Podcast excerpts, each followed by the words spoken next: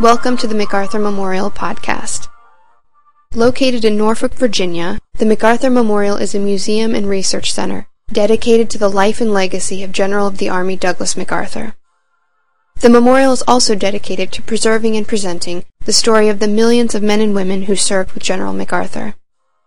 Each month, the staff of the memorial will use this podcast to explore topics relating to General MacArthur and his times.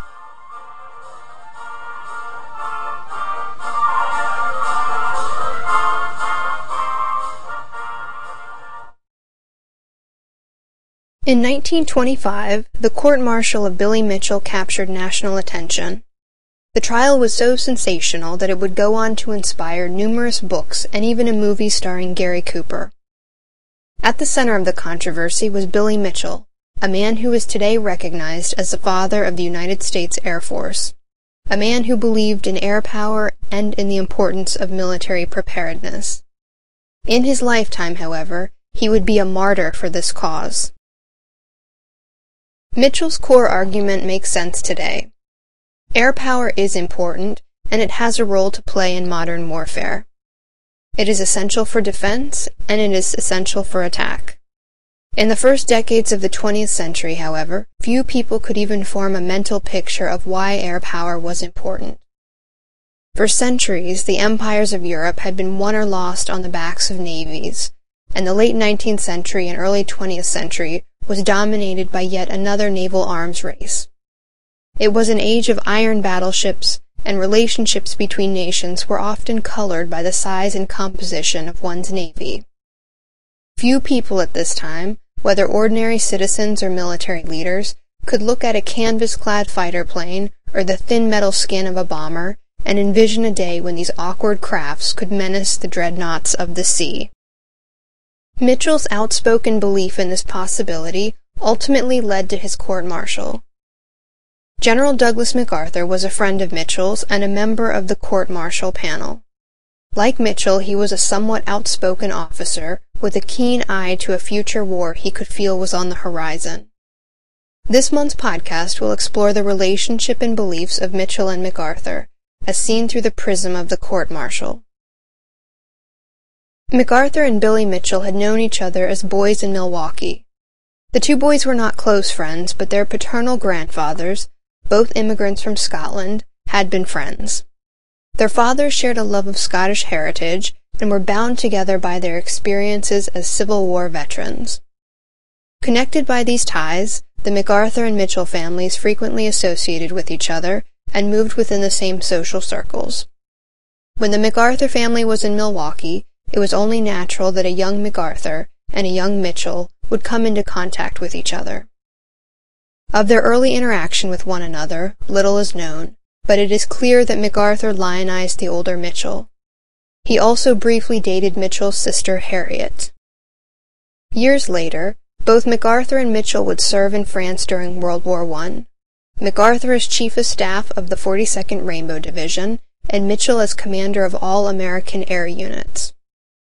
Both returned from the war highly decorated and highly influenced by what they had observed of that war. For MacArthur, a witness of countless frontal assaults against entrenched enemy positions, the idea of a frontal assault became an anathema. In the years to come, he would gain a reputation for thinking outside the box, always trying to find a way to envelop or surprise the enemy. He would also come to the conclusion that military curriculums needed to be modernized. For Mitchell, World War I proved that the air would become a decisive battlefield in wars of the future. In the years that followed, he would become more and more convinced that aircraft, not battleships, should form the first defensive perimeter around the United States. During the 20s, both men made numerous enemies as they called for reforms and tried to draw attention to the issue of military preparedness. MacArthur encountered resistance when he tried to modernize the Civil War era West Point curriculum, and Mitchell increasingly irritated Army and Navy brass by declaring battleships and land armies expensive and somewhat irrelevant without air power to control the skies. More than MacArthur, Mitchell was particularly contentious and outspoken. Anxious to test his theory of bombers versus battleships, Mitchell managed to convince the Secretary of War that a test was necessary. After some controversy, it was agreed that a test would occur. On July 20, 1921, after intense training, Mitchell was ready to demonstrate the effectiveness of air power. Fifty miles from the mouth of the Chesapeake Bay, the Navy had positioned the Ostfriesland, a battleship confiscated from Germany after World War I ended. The Ostfriesland was an impressive ship, having received 18 hits from enemy shells during the Battle of Jutland. Limping home, it even struck a mine. A lesser ship would have been finished, but within two months the Ostfriesland was ready for more action. With the Ostfriesland as a target, over July 20th and 21st, Mitchell's air crews dropped bombs of varying sizes on and around the battleship. Nearby, American and foreign officials watched the demonstration from aboard the USS Henderson. The captain of the Henderson was none other than Captain Arthur MacArthur III, the older brother of then Brigadier General Douglas MacArthur. On July 21st, Mitchell successfully proved that aircraft could sink a battleship, after sustaining direct hits as well as damage from near misses, the Ostfriesland sank. Mitchell described the death throes of the battleship as the struggle of some immense, round, helpless sea animal. While the particulars of the test were not as controlled as a test would be today, to the observers it was clear. Aboard the USS Henderson, there was relative silence as the battleship sank. Benedict Crowell, a munitions and ordnance expert aboard the Henderson, wrote of seeing admirals and captains crying and covering their faces with handkerchiefs. As Glenn Martin, the founder of the Glenn L. Martin Company, which would later evolve into Lockheed Martin, explained to the New York Times, control of the sea is now insufficient. Control of the air is vitally necessary. As another observer summed it up, it was the end of an era which had begun, when Rome crossed the high seas and smote Carthage. Ships, for centuries the chief power of empires, had just been displaced by air power. Mitchell's victory would prove Pyrrhic, however. Despite the success of his test and a wave of popular interest in aviation, he'd made enemies by challenging the privileged status of the battleship. In August, a joint Army and Navy board published its verdict on Mitchell's test. The board's report was signed by only one man, General of the Armies John J. Pershing. Pershing made it clear that while aircraft could damage or even sink battleships, this was not a reason to dethrone or abolish the battleship. This report downplayed the success of Mitchell's demonstration and spurred the outspoken officer into further action. Rather than bow to Pershing and the will of the battleship admirals, Mitchell became more and more determined to win public support for his crusade. In September 1923, he once again successfully used bombers to demonstrate that the initiative had passed to the air. If he had thought he would be recognized for his obsessive devotion to innovation, he was to be disappointed. He was soon packed off on a tour of the Pacific, on the hope that he would return less enthusiastic and aggressive in his fight for air power. Even though the Pacific tour was also supposed to double as a honeymoon for the recently married Mitchell, from the very beginning it was clear that honeymoon or not, Mitchell would not be silenced. On the first leg of his Pacific tour, he publicly ridiculed Hawaii's air defenses, bringing much embarrassment to General Charles P. Summerall, the local commander and one of General Douglas MacArthur's patrons. Mitchell's Pacific tour also brought him back in touch with MacArthur. The two men visited with each other in January of 1924 while MacArthur was stationed in the Philippines. There is speculation that during this visit, Mitchell shared with MacArthur his thoughts on the need to prioritize air power. He probably also complained about the jaundiced views the establishment held concerning air power. MacArthur's thoughts on Mitchell's theories at this time are unknown, but he was likely sympathetic to the struggle even if he was not yet thoroughly convinced of Mitchell's thesis. Far from returning meek and obedient from his tour of the Pacific, Mitchell returned fired up and even more convinced that he was right and that the admirals and generals arrayed against him were wrong, perhaps even traitorous in their ignorance. In April 1925, he was relieved as Assistant Air Chief and sent to San Antonio as Corps Air Officer. He was ordered repeatedly to stop his public attacks, but was so convinced of the merit of his crusade that he continued to defy orders. On September 5, 1925, while speaking to reporters, Mitchell blamed a recent crash of a Navy dirigible on the negligence of Navy leaders and also blasted the Army for being similarly ignorant of the potential of air power. This was the final straw. Mitchell was summoned to Washington, D.C. to stand trial on eight charges, including conduct prejudicial to good order and military discipline, and conduct of a nature to bring discredit upon military service. Shortly thereafter, MacArthur received word that he would be a member of the court. He later referred to this as one of the most distasteful orders of his career, but Mitchell and his attorney welcomed MacArthur's presence on the court, believing him to be a tolerant liberal officer. With the exception of General Frank McCoy, another officer considered tolerant and flexible, MacArthur would be the only friendly face on the jury. At one point during the trial, Representative Fiorello LaGuardia of New York was asked to comment on a statement he had made which implied that Mitchell was not being tried by a fair jury, but by a jury already convinced of his guilt.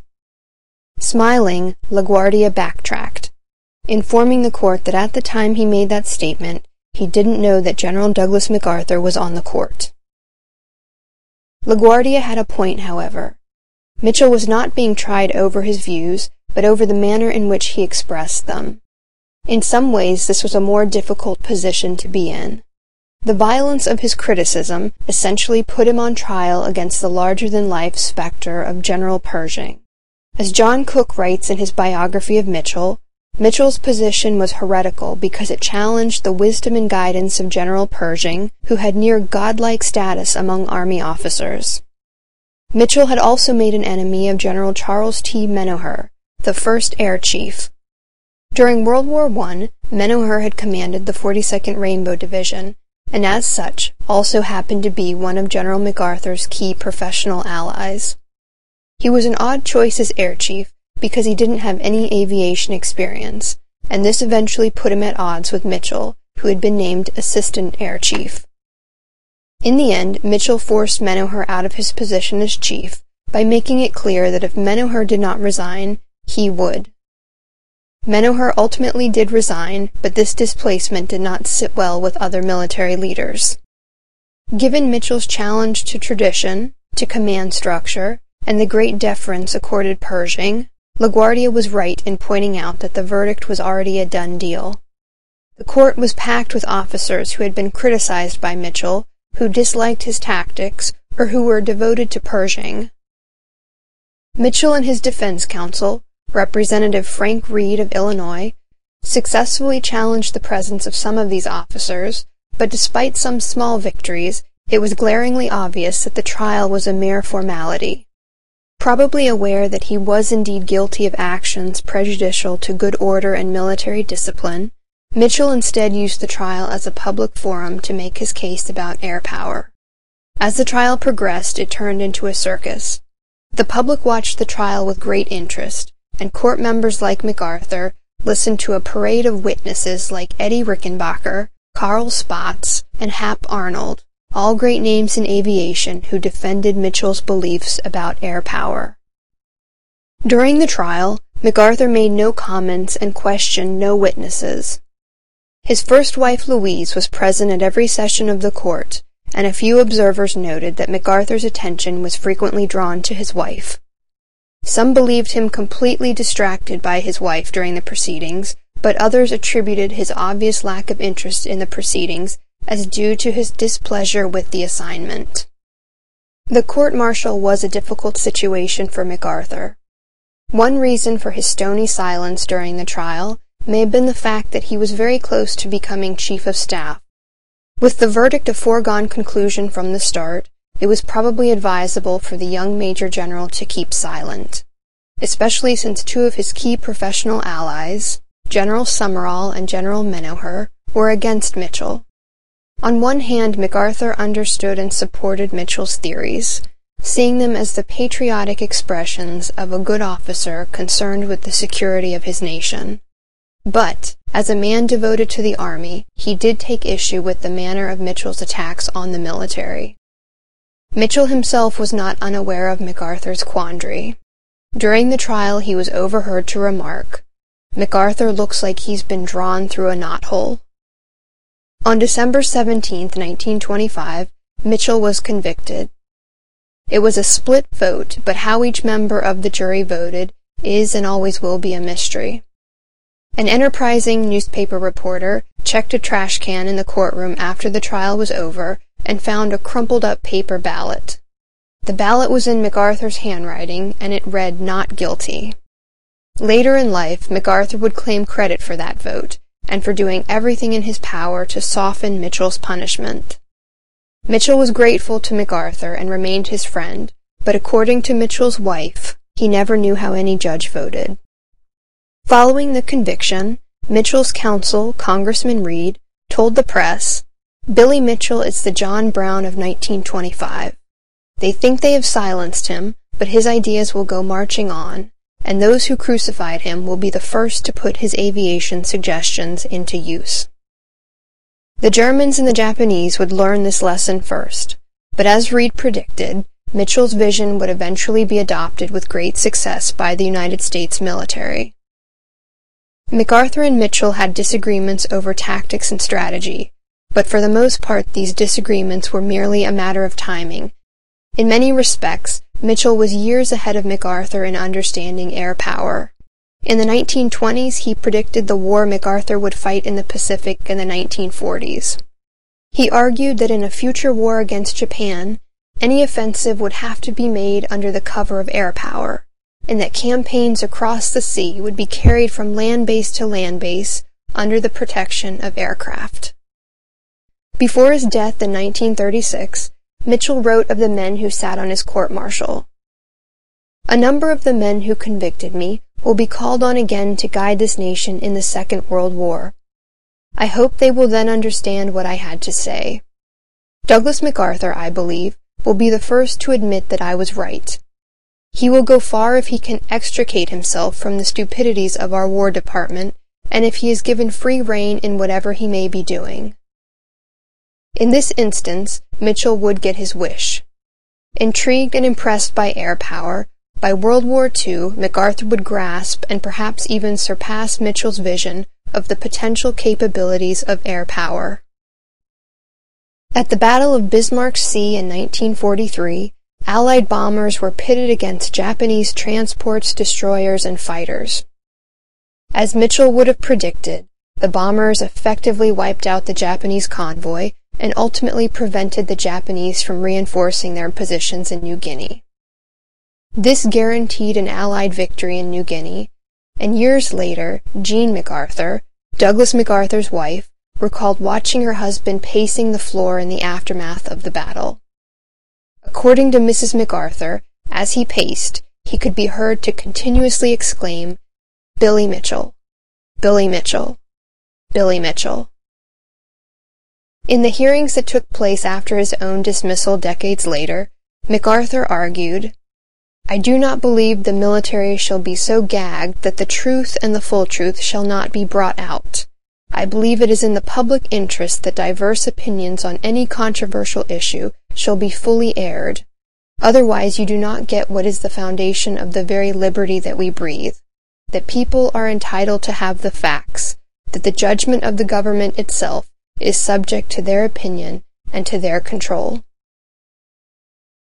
Mitchell saw his attacks on the establishment as loyal opposition, and MacArthur clearly had a similar vision of the duty of an officer. As he would write in his autobiography, his military philosophy was that an officer should not be silenced for being at variance with his supervisors in rank and with accepted doctrine. Combined with the zeal of each man, this philosophy virtually guaranteed friction. Ironically, although perhaps not surprising given this nature, like Mitchell, MacArthur would end his career in an atmosphere of controversy, after challenging government policies he believed were fatally flawed. Thank you for listening. We look forward to continuing this dialogue with you. If you have any questions, comments, or suggestions, please feel free to contact Amanda Williams at amanda.williams at norfolk.gov.